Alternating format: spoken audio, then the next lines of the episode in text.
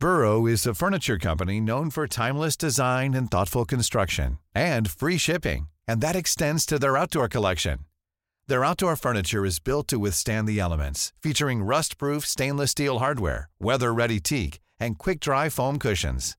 For Memorial Day, get 15% off your Burrow purchase at burrow.com slash ACAST and up to 25% off outdoor. That's up to 25% off outdoor furniture at burrow.com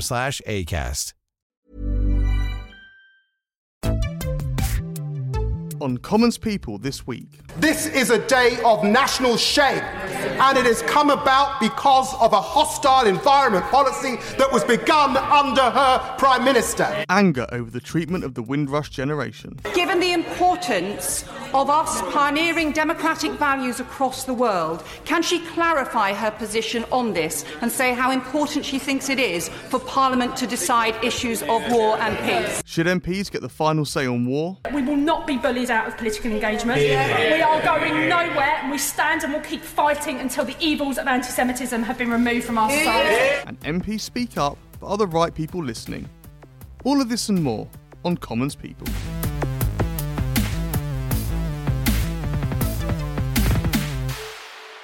Hello, welcome back. Welcome to Commons People. Yes, we're back after the Easter recess. HuffPost UK's politics podcast with me, Owen Bennett, and Mr. Ned Simons is here, looking like an Easter egg. Great. okay. Kate In what Forrester- way does he Kate, look like an Easter egg? chocolatey. Kate Forrester, how are you? Not not great. No, you're you're ver- really snotty today. aren't really you? snotty. Yeah, you're very chipper. I don't I am. like it. Yeah, You've I'd got say a that at nose. all. And Mr. Scary. Paul Waugh. Hello, hello, Paul. hello, hello. Who- I had my first Easter eggs. And how did it go It after was your very, there was sugar? no sort of you know sugar rush madness. It was you know civilized binge. civilized civilized binge. You can see them headlining Reading later this year. All right, let's move on, shall we? Um, first of all, the rights of the so-called Windrush generation dominated the political news this week. Thousands of people who came to the UK from the Caribbean after the war with their parents faced deportation and detention as they had been unable to prove they have a legal right to live in the country. Changes to immigration law under the coalition government required people to have documentation to work, rent a home, or access benefits, including the NHS.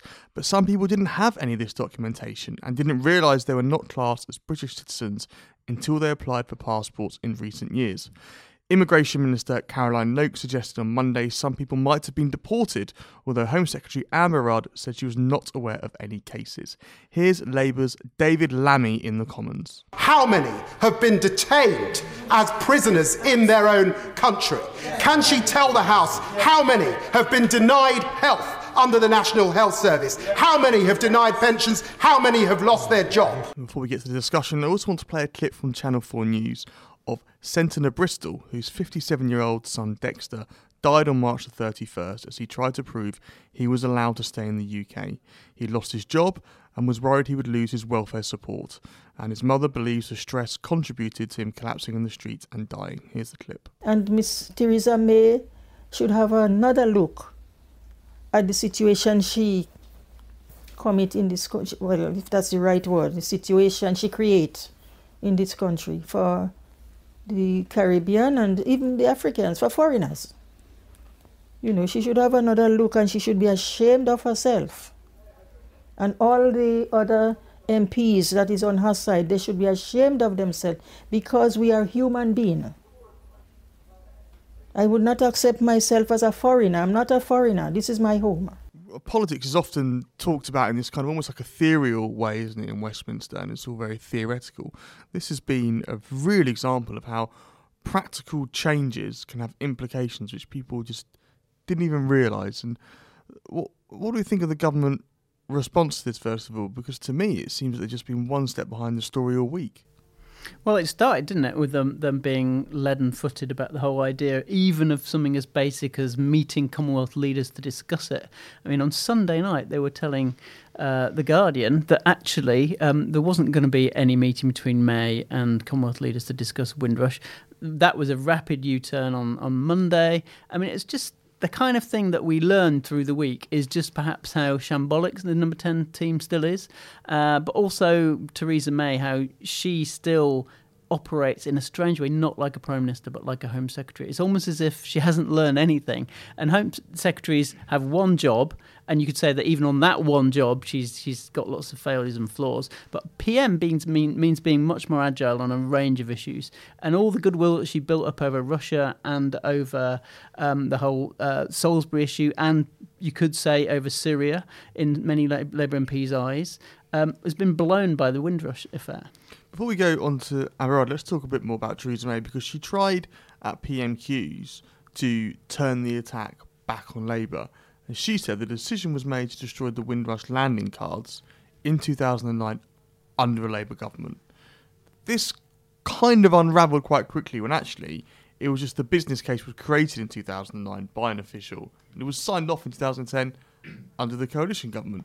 Ned, was she right to kind of make that point? Actually, this is something which uh, other governments were involved in, or was trying to play politics with it at this point? Well, I think it was. I, I, think, and I think it got her through PMQs, which you know, in theoretically should have been a slam dunk for Corbyn. But the fact she got up and apologised before Corbyn could ask her to, and then hit him with, "Well, this was decided by under Labour," it got her through that half an hour, which by all accounts should have been a much tougher time for her. But then, like you said, it unravelled, and and also even if it was decided under Labour, it was still enacted and carried out under the coalition and under her, her watch. So I don't know how great a defence.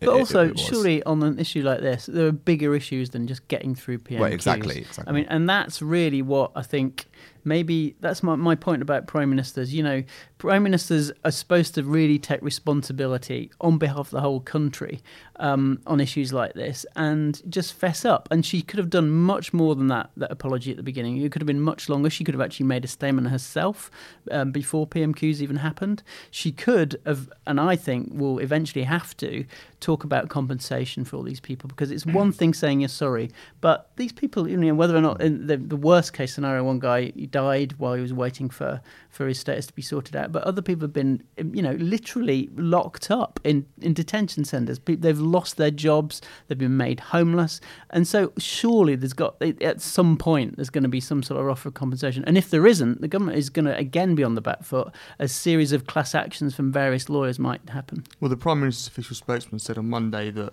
there would be sort of reasonable compensation made. I think was, that, but that's still that caveat seems slightly callous, isn't it? Okay, let's move on to Amber Rudd, the Home Secretary, the person who's in the job at the moment. She was kind of quite keen to blame her predecessor, which is a bold move when your predecessor's your boss, um, saying that it's the hostile environment in in uh, the Home Office and they're being too focused on putting policy before individuals. Uh, is that right, or just Amber Rudd passing the buck? Does she have more questions to answer? Um, sorry, cold. Um, Amber Rudd, I think, seems to be coming out of this bizarrely much better than Theresa May, and Theresa May is being blamed in terms of rhetoric um, for her um, go home immigration vans that were around in was it 20 2010 was it? 2012 2012 which Nick Timothy her former chief of staff has claimed this morning she didn't actually sign off and it was signed off when she was away on holiday. Is that right that's, That's what, he's claiming. That's I mean, what he's I mean, claiming. these vans went around for about what two months yeah. or something. So uh, I mean, I don't know how long a holiday was. Yeah. but like, she would have noticed at one point that these things had gone on if she if she was so against them as Mister Nick Timothy goes on about. And also, hasn't somebody un- unearthed a written question where it says that she was aware of it anyway? Yeah. Anyway, um, so yeah, I mean, I think she is being blamed for creating that hostile environment directly by Labour and, and mm. opponents, and sort of indirectly almost by Amber Rudd as well. I think the, the, the the issue though is that she's got more questions to answer. At what point was Amber she aware? Theresa May? No, Theresa May. Right. At what point was she made aware that actually there was a consequence for people who were here legally and had lived here for many years legally as a result of a new crackdown? And there's no question it was a crackdown. You know that's the whole point. The government were very proud of the fact it's a crackdown. They thought it was quite a good vote winner. They thought it was in tune with a lot of Labour voters as well as Tory voters. Um, and this is all before the referendum, so it's completely separate from Brexit. You know, um, so given that they were so proud of this policy, surely at some point those those impact assessments would have come across her desk and did she see them herself because it, it, turns out today that some of them did warn that yes this could have unintended consequences for people living here and amber um, um, uh, diane abbott to a great credit you know put out a tweet last night where she questioned theresa may personally in 2014 and said this will affect people who are not illegal. Mm. And Theresa May said, "I'm quite confident that uh, the measures are in place to make sure it wouldn't." Well, how could you be so confident? That's the question. one of the interesting points, isn't it? Their defence has been, and Rudd's defence was, oh, this was targeting hostile environment in quotes, was targeting illegal immigrants, not legal, people, not people are allowed to live here. But if you're too incompetent as a government to work out who's an illegal immigrant and who's not, that's just a whole nother problem. You can't. That's not a particularly good defence, I don't think. Well, it's it's also that, this is there's that phrase, isn't there, which is hard cases make bad law. Actually, in this case, Labour may well want to argue that bad law made the hard cases. In other words, it was driven by the legislation, and it wasn't just the fact that it was overzealously interpreted by officials. That actually the legislation there was something flawed in the legislation. It was too hard line. We're not sure whether or not that will be Labour's position. It might be, given that uh, um, uh, Diane Abbott is in charge. But you have to say that wasn't the position of uh, Yvette Cooper. It wasn't the position of the Labour front bench under Ed Miliband. They were they signed up. They agreed to that um, immigration bill. They And, put uh, on mugs, didn't they, about how much they wanted to control and the only only six Labour MPs voted against it, and those included Jeremy Corbyn, Diane Abbott, John McDonnell, David Lammy. and crucially, the one of the MPs who voted against it was Fiona Mactaggart.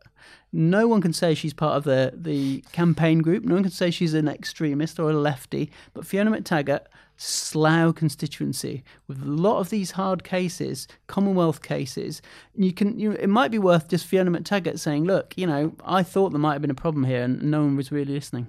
Just on a slightly more philosophical question, David Lammy says, you know, if you lie down with dogs, you get fleas, and this is a kind of consequence of the indulging, as he would see it, of the kind of far right rhetoric. I guess he'd be thinking of things like the Breaking Point post of Farage, that kind of thing. Um, is there is there something in that? Well, I mean, I thought Dan Abbott came up with a really good line this week, where she said the public are kind of draconian in theory, mm-hmm. but humane in practice, which I thought was a was a, was a really smart bit of policy. Actually, most people we say, "Do you want to clamp down on immigration?" Oh, of course I do. And then when you say, "What about these guys?" Oh God, no, not them, because actually, when they hear the stories, they think of it. Yeah, so and- was Theresa May too too ready with the draconian bit? Well, I think it's interesting listening to Michael Gove on the Today programme this morning, where he was is, mate. Always always claiming, you know, that um, how liberal Britain is to do with immigration and how Brexit wasn't about immigration or any kind of, I think, dark was his word, you know, approach to immigrants. That the idea that he's shocked that Brexit might have involved concerns about immigration or this kind of rhetoric is Mm. was a bit disingenuous. I thought, and if he really thinks that kind of an anti-immigration kind of wave that's kind of hit the country in the last you know few It's years made up, coincidental. it's totally coincidental. Whether it's caused by or driven by, I think was a bit strange. And there's, there's a, I mean, it's certainly worth mentioning that if you're a lowly official, you're a border agency official, if you're getting the rhetoric from on high of you've really got to be tough, this is a government priority, then it's no Get, like, wonder. migration down. yeah, kind of stuff, it's yeah. no wonder in a way that they're chasing targets. Yeah. And when they're chasing targets, the things that the Conservatives actually in opposition were dead against targets because they skew things like in the NHS. They, although we haven't heard a lot about that lately, but they were suggesting that those targets, the fact that you were driven to meet this priority of getting migration down. Um, led to some cases where they didn't show enough discretion. And that will be interesting. The UK Border Agency, is it going to have a review of what it did in these cases, an internal review, or will there be an independent review of it? Lammy, you mentioned Lammy actually, and I think it's quite interesting. You know, he doesn't want to make himself the story, which is rare in politics. So he's not the one who's sort of sitting down for set piece interviews right mm. now saying, you know, aren't I amazing? But David Lammy, it's worth pointing out that, you know, he led the way on Grenfell. He certainly showed some moral leadership when it comes to this issue and put it on the map. And you could say single handedly forced a lot of this change this week by corralling Tories and others in a cross party way. Crucial lesson in how cross party politics works. By doing that, he actually has outperformed many shadow cabinet ministers. And maybe it's the time to ask the question, you know, when will Jeremy Corbyn give David Lammy a shadow cabinet He was job? also led the way on the knife crime Yeah. um, debate Yep, as well, knife crime only as well. last week. Because David Lammy, just very, very quickly, he was considered by some, he had a bit of a nickname, among some was just Calamity Lammy, because he was seen as someone who's always putting his foot in it, and he did that celebrity mastermind we talked about before, where he gave really sort of bizarre answers. And he was seen as someone who, who ambition perhaps outstretched his ability, but I feel like now, actually, he has been brilliant the past the past year, over a year, actually, uh, uh, just being very, very good at holding people to account. Yeah, I think it started with his Channel 4 News interview after Grenfell. Yeah. When he was so visibly emotional and it was basically something you couldn't argue with. You know, regardless of your political persuasion, the things that he was saying were just so from the heart. And I think, you know, we've seen this with Corbyn, haven't we? It's part of what captures people's imagination when politicians speak from the heart. So It's quite interesting because, of course, he did run for London Mayor Yeah. years ago and, and failed. Um, I bet if he ran for it these days, he'd have a very strong case. But my point remains, you know, he nominated Jeremy Corbyn. He was one of the 35 who nominated Jeremy Corbyn for the leadership. They didn't actually back him, but he thought he should be on the ballot. And I would have thought at some point there'll be some shadow cabinet job, surely. And if not, then is that David Cam- Lammy doesn't want to join the Corbyn team, or is it Corbyn team don't want him? It'd be worth asking. So move on, shall we? Uh, during recess, Theresa May sanctioned the UK to take part in targeted military action against the Syrian government to harm its chemical weapons programme. But should MPs have had a vote on the decision? It was debated endlessly this week as Parliament returned. Here's Labour's Yvette Cooper. Parliament has considered these kinds of complex issues before. We have voted for and against military action. We have got things right and got things wrong, and so too has the executive. And the Prime Minister and her cabinet appear today to not just be arguing about the circumstances of last week, but also to be rejecting the entire principle of consulting, debating, and voting in Parliament in advance of military action. I don't want this debate we're going to have now to go on anywhere near as long as the debate Parliament had this week about whether Nine and should have a debate. three-quarter Oh, hours. God, it was tedious beyond belief. I know that people are going to say it's war, and I get it, but You didn't sit through it all. Paul, I sat through about nine and a half minutes of it, I don't know what to say, right? honestly. Um, very quickly, let's just very quickly about Syria. Ned, was she right? No, no, no. but like, she, she's made a decision not to go to Parliament. Yes. Has that damaged her? I don't feel like it has. I don't. I don't think it has. Um, I think the timing of it was quite coincidental. The fact it was going to happen over a weekend meant she could get away without having a vote or a call in Parliament for it.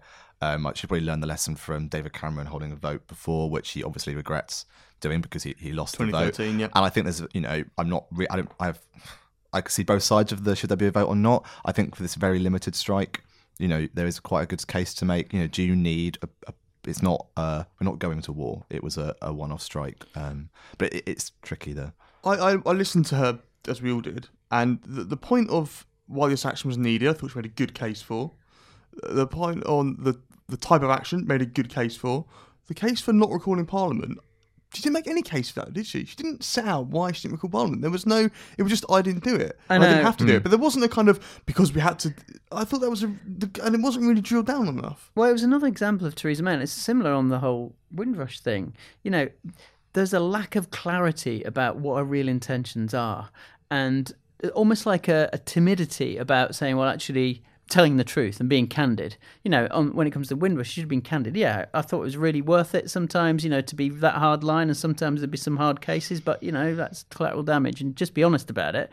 And on, on Syria, she should have just been honest. Look, I was kind of worried I'd lose the vote. I was uncertain. That's the real reason I didn't know to vote. And and they also she should have said, look, I didn't want to create a precedent because we've believe it or not, it was missed at the time. It was the dog dog days of the Cameron government. It was in April 2016. Uh, The referendum was going on. No one really expected Cameron to be toppled. But in April 2016, there's a written ministerial statement from Michael Fallon saying actually something really serious had changed in government policy. We've talked and talked with William Hague about having this law of putting down the fact that the convention of having a vote on military action should be tur- turned into actual a War Powers Act. That was junked in April 2016. But she should have been more explicit about actually the reason for that is because I'm worried that even after a, a military strike, it would look odd if I went to Parliament and said, "Could you please retrospectively approve this?" after it's happened. And beforehand, she's obviously really worried about ever happening again because of Cameron. And and she should just been honest. I didn't think I had the numbers. As it happens, lots of Labour MPs stood up and said they would have supported her. She would have had the numbers in spades. There's no question. Uh, this is poor from the whips, then, isn't it, Kate? Because I mean, I, it didn't take much of a ring around from me to speak to some people from Labour in 2013, followed Ed Miliband, voted down the action. Pat McFadden said to me, Labour MP, it's the vote that haunts him the most from his time as Parliament because he thinks that actually that gave the green light to Assad to carry on using chemical weapons. Other MPs as well equally said, I kind of wish I hadn't done it. So really, she clearly would have had the numbers.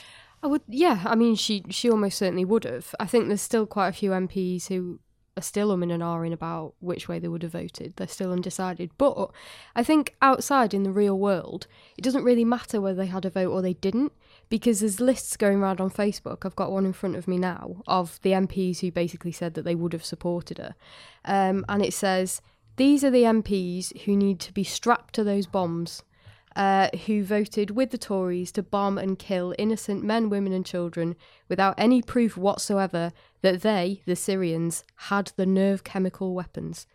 So, I mean. You're on Corbyn's Facebook page again, are you? Um, I mean, but you know, you read stuff like that. It doesn't it doesn't matter whether they had a meaningful vote on it at the end of the day, really, in terms of sort of when you drill right down into what's being circulated on social media. That leads us very nicely on to the next point, which I'm going to come to very, very quickly. But we had the nine hours debate, Paul. Was that a waste of time, or was that a good way of everyone standing up and saying, "Oh well, you know, it's terrible," blah blah? I mean, I don't think it was a waste of time, particularly because. Um, certainly in the um, Alison McGovern debate on Monday night, and um, because you heard a lot of MPs like her making the case on behalf of Syrians, and her point was, look, you we it's not about our voices, it's about the Syrians' voices, and they they've been lost in all this, and, and Jess Phillips has made that point too.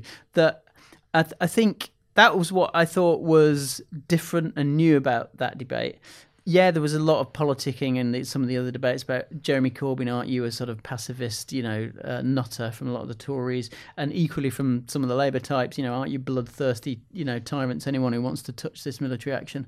Um, so some of that sort of undermined the whole case, and it seemed at times it was just geared to make Corbyn look like uh, he was out of touch with the public. But some of the, the contributions were actually worthwhile, and I thought actually the backbenchers were the ones that actually had the best interventions. People like Kevin Brennan, who's basically said to Theresa May, look, your case for saying we, we shouldn't have had a vote on this because it was the element of surprise was blown away by Donald Trump. She had no answer to that. Richard Burden, who's a Labour backbencher, said, "What's the difference between material difference between this and 2013 when Cameron was planning something very similar, a targeted surgical strike, except he was planning it? What's the difference?" She had no answer. So I, I was quite impressed that backbenchers actually did their job. Uh, of course, not all believe that Assad was behind the attack, or even that there was an attack at all. Here's Labour's Chris Williamson on the BBC's Daily Politics. They don't believe that Assad had a motive to indulge in a chemical weapons attack because who, it virtually who, did, who, won. Who could have done it? Who, else could have done it? Well, and there's also a question about whether indeed there, there was uh, a chemical weapons attack, and we've heard. So you don't believe, a little like I, I guess earlier, that there was a chemical weapons not, attack? Well, all we've had what all the Prime Minister was able to cite were, were, were, social media posts and hearsay. So it's not just Chris Williamson who thinks that perhaps it all is not as it seems in Syria. And we are joined now by Chris York, a senior editor here at HuffPost UK. Hello, Chris. Hello. How are you? I'm very well, thank you. Good to have you on the podcast. Yeah, thanks. My debut. Uh, indeed. Uh, you've been looking into uh, some uh, academics who have been accused of whitewashing Assad's war crimes by promoting sort of pro Assad conspiracy theories. Quite interesting. Just tell us a little bit about it. Yeah, sure. So um, I started off a few months ago looking at the white helmets, and then from just kind of perusing Twitter, realised that there were quite a few like academics at some pretty big universities, like University of um, Edinburgh and uh, Sheffield, who seemed to be retweeting some fairly obscure sources and kind of questioning everything that was going on in Syria. Gas attacks, rescues, saying the white helmets were like posting fake videos. And I thought that was a little bit odd because, you know, you think academics would know a little bit better than that. So I looked into it. Um, and yeah, there's this whole kind of obscure world of these anti imperialist fringe bloggers and activists who will, I mean, they'll tweet absolutely anything. And um, there's a, uh, these academics have started this working group now to examine it, to bring, they say that they're seeking truth, but all of their sources are based on like pretty. Well, they're all pretty dubious. Let's just put it that way.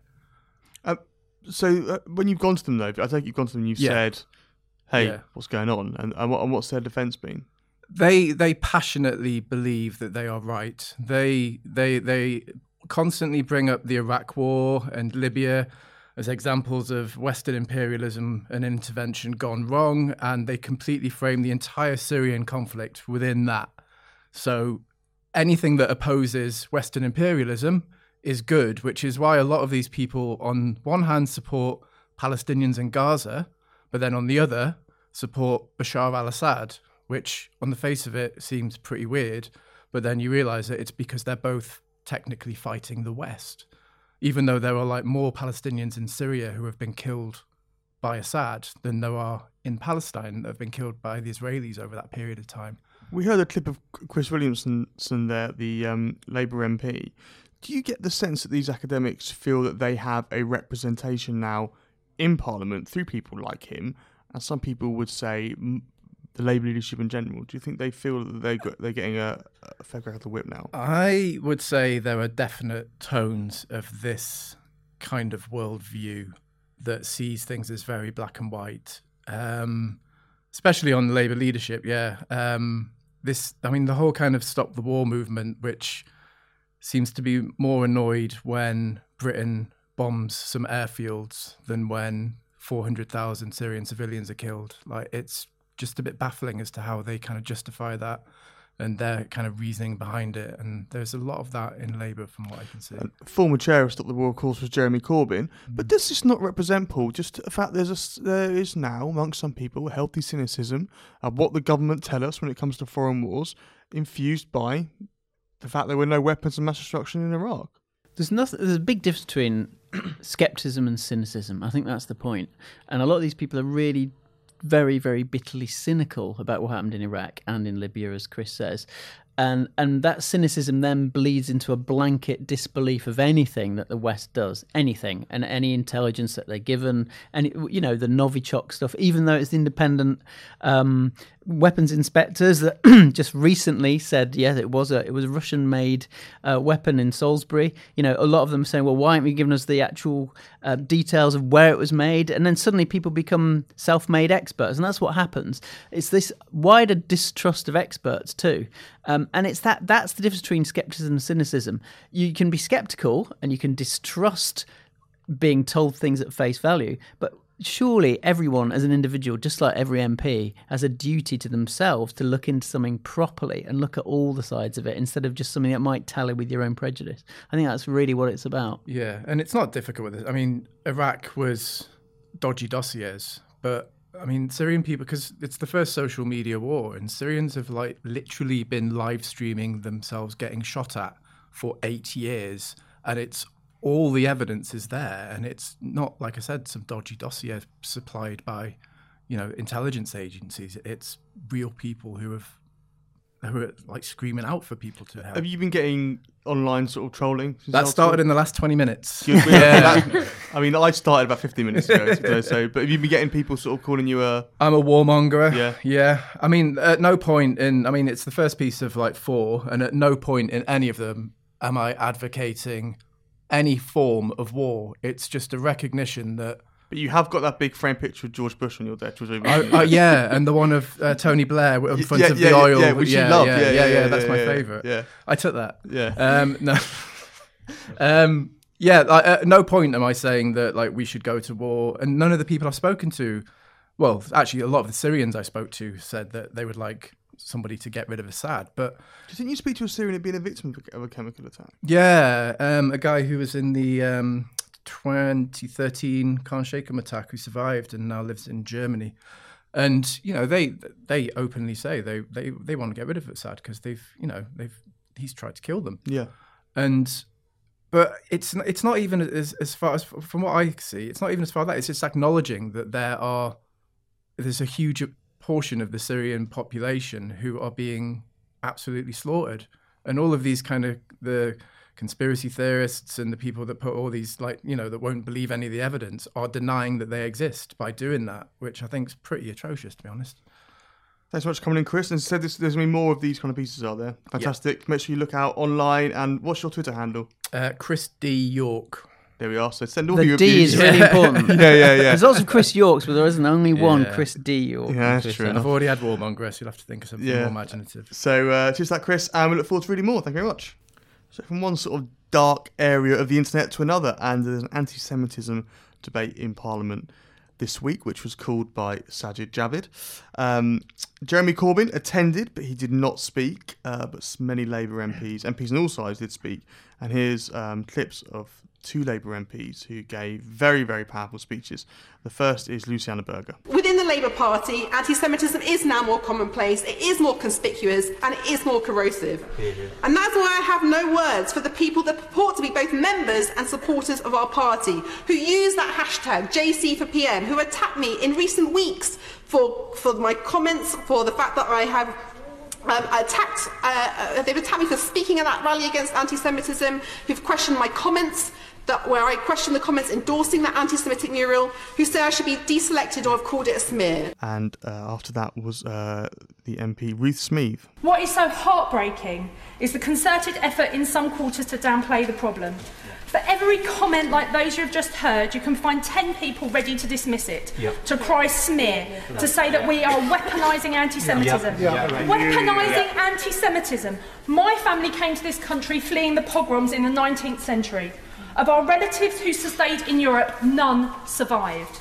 We know what anti Semitism is, we know where it leads. How dare these people suggest that we would try something so dangerous, so toxic, so formative to our lives and those of our families? How dare they seek to dismiss something so heinous? This debate this week, it kind of got overshadowed a little bit, obviously, by Windrush and by Syria. And those two things hadn't have taken place, and this would have been the parliamentary moment of the week. In some ways, perhaps it still it still was. These MPs standing up and saying these things, we know there's this stuff out there. Hearing it said in such stark way was quite an emotional thing to hear. But Jeremy Corbyn didn't even stick around and listen. Is anything going to change? Is anybody who tweets with that hashtag JC4PM this horrible stuff going to stop doing it because of this? Well, no, is the answer. And I think um, until there's an end to the whataboutery around it as well. I mean, one MP, I think it was Karen Lee, stood up and said, as part of this debate, oh, isn't it all so bad that Anne Marie Morris used the N word? And yes, of course that's bad. That's horrendous. But that's not the issue at hand. And I think the deflection away from the problem by saying anti-Semitism and all and all forms of racism is not helpful because anti-Semitism is a huge problem in and of itself, as we've seen, as evidenced by the stuff that Ruth and Luciana read out, which was really upsetting to listen to. Corbyn didn't take part in the debate. He's, his office said that because Sajid Javid led the debate, then mm. his opposite number, Shadow Community Secretary Andrew Gwynne, responded. I mean, yeah, that's procedure, but Corbyn could have easily responded for Labour. Corbyn could have stood up with a dispatch box and said, I want to hear what's going to be said and I'll do something about it, couldn't he? He could have done that. And um, I suppose if he was consistent with his own letter, which was what, three, four weeks ago now, which was, as we've said before uh, on this podcast, you know, I thought it was actually quite an impressive letter calling out all those people who said this was being used as smears um, and actually ticking off all the all the myths that should be ticked off, which is that somehow anti-capitalism um, then bleeds into Jews being rich and being anti-Jewish, um, and that should never be any excuse. And similarly, any excuse to talk about the Holocaust being linked to Israel, what he's doing now. So that was that was a, a good start. But you can see why Jewish groups are, are, nervous if if he won't actually step and take a leadership position as as he could have this week. I mean, to be fair to him, obviously, the procedural convention is that you know you you you mirror the shadow minister who does the speaking, but he could have wound up the debate I would have thought quite easily. He could have had Andrew Gwynne start it, and he could have wound it up. But um, I mean, I thought actually um, Corbyn looked rightfully furious in PMQs when Theresa May used this and definitely weaponised it to get herself out of a hole on Windrush. Now that was really, really cynical of, of Theresa May. I thought. I thought she did much better at the end of PMQs when she she made generous tribute tribute to both Luciana Berger and um, Ruth Smeeth for their speeches. That that was quite heartfelt. But to use it to get herself out of a hole as she's under fire on Windrush, I thought that just it just smelled. I really do.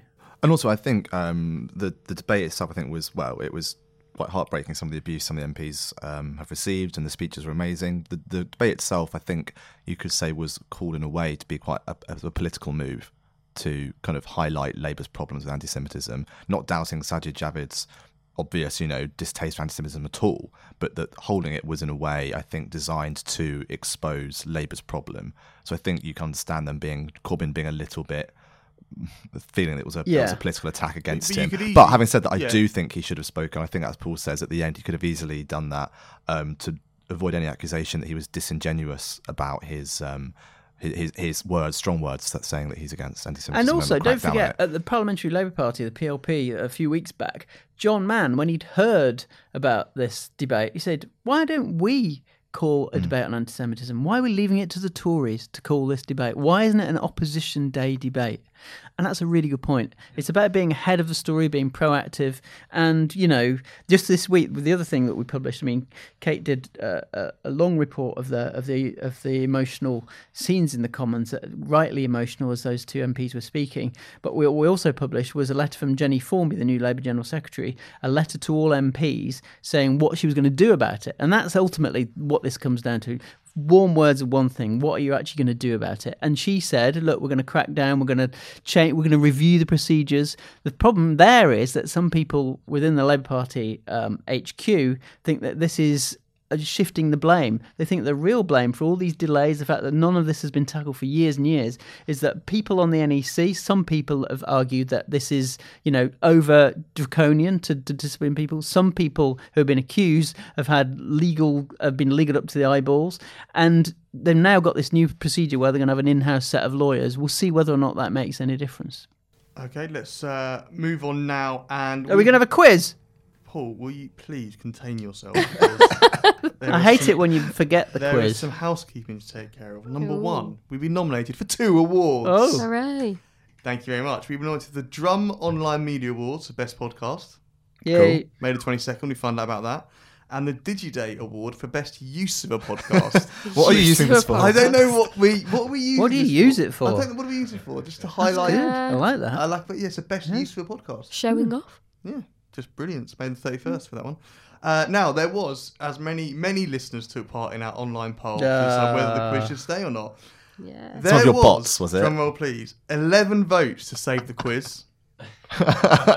there was just one vote to get rid of it. That's massive. Dominic Charles, I'm looking at you, right? Blocked. So uh, the quiz is saved. Um, now, it was a bit difficult, the quiz this week, because it's like war, anti Semitism, people getting deported. It's like there's not a lot of joy, is there? yeah, hard to quiz Not about much that. fun. So um, I decided, and I'm videoing Ned's reaction to this, everyone. No. I'll put this on later on. Oh, God. This week's quiz, I thought we'd do something uh, to something which is really, really, really good news, something really positive, right? The Manics have got a new album out Oh God's sake! uh, called "Resistance Is Futile." Oh great. It's Okay. also the name of this week's quiz, and these are Is all gonna be Manic questions songs? about the Manics and politics. Yeah. I cannot believe you have shoehorned this in. It's a All right, Ned? disgrace. yeah, yeah, yeah. Good. Fine. Oh, it's not gonna Okay. win any awards, is it? So let's go with the Manics politics quiz. What are the options? No, 'cause Richie it's, it's or multiple quiz. Pori? It's no, multiple go on. quiz. Ready? Question number one: The Manics had a number two hit about which U.S. political figure? Was it Richard Nixon? Was it Jimmy Carter? Or was it JFK? Richard Nixon. Richard Nixon. Nixon. It was. For the love of Richard Nixon. Question two. I can't believe we're doing this. Are you allowed to play some music? Probably not. No, but anyway. I can't afford that. Bloody hell. This country was founded on the principle that the primary role of government is to protect property from the majority. Is the opening sample on the masses against the classes? Sure. Who said those lines? Oh, was it Noam Chomsky? Was it Karl Marx? Or was it Margaret Thatcher? Chomsky. Uh, yeah, I agree with Ned. Say this quote again. This country was founded on the principle that the primary role of government is to protect property from the majority. From the majority. Ah, right. It must be Chomsky. It is Chomsky. Is that Can- because you knew that I wouldn't think of Chomsky otherwise? Yeah. yeah. Yeah. And it's a very can I, manic Can I thing. also laugh about how you said masses against the classes, like a proper southerner? Well, that's just racist, isn't it? Masses against the classes. Yeah, that's it just- It's the rhymes. correct I'm with pronunciation. Kate on that. That's defensive.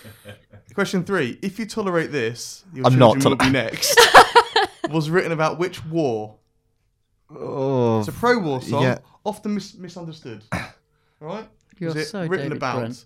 the Korean War, the Spanish Civil War, or the First Gulf War? Come on. Spanish Civil War. Korean. Spanish Civil War. Spanish Civil War. Correct. Damn it. Question four of 12. I'm just. That's not true, listener. I can't. Eat, uh. I'm just a patsy. There's a song from Send Away the Tigers, as you know, Ned. Yeah. Uh, but I'm just a patsy is a quote from which historical figure? John Wilkes Booth, Lee Harvey Oswald, or James Earl Ray? Oh, that's a really good Kate. question. Lee Harvey Oswald. I'm just a patsy. The what was what was the first one again? John Wilkes Booth. The guy who shot Lincoln. Yeah. Yeah, him. I reckon it's him. Yeah. What do you reckon? It sounds like John Wilkes Booth because Patsy. I, I don't think did did Harvey Oswald actually say anything. It was Lee Harvey Oswald. Uh, Yes! And finally, great. of part one, uh, who told the Manics in 2001 that their concert was unlikely to be louder than war? Was it Saddam Hussein? Was it Hugo Chavez? Or was it Fidel Castro? What year was it again? Sorry. 2001. Must be Cas- Chavez. Must be Chavez. Castro, will know Castro. the hell they are. Castro. Castro, I I think. think they played in Cuba. It was Fidel Castro. Oh my god! Yeah. Yeah. I'm impressed. Yeah. Ned loves the Manics. There we are. I did like the Manics Yeah, until until you grew I up. met And you. Yeah, yeah, and yeah, and then you in your I, 30s I kind of got over them when I was about twenty-two. Yeah, yeah, yeah, yeah, yeah, yeah. Not me though. No. Didn't one of them have a go at Corbyn recently in an Um, interview? Yeah, James they- Dean Bradfield said that he heard someone else having a go at Corbyn, saying that Corbyn. That was it. The Corbyn Corbyn didn't understand the workers. That's yeah, but he said yeah. he wanted to make hemp spoons made out of hemp or something. Yeah, that was it. But uh, yeah, so the new album is out now. Resistance is futile. Is this just so you can try and meet them? I If don't they know, want to like- send me tickets to their gig, I haven't got any. Please do. Right. I know Sean Moore's on Twitter, the drummer. Hi, Hi, Sean. Sean. So just yeah, Paul is furious right now. right then, that's the end of this week's podcast. Bye. Thank you very much, everyone, and uh, we'll be back next week. Bye.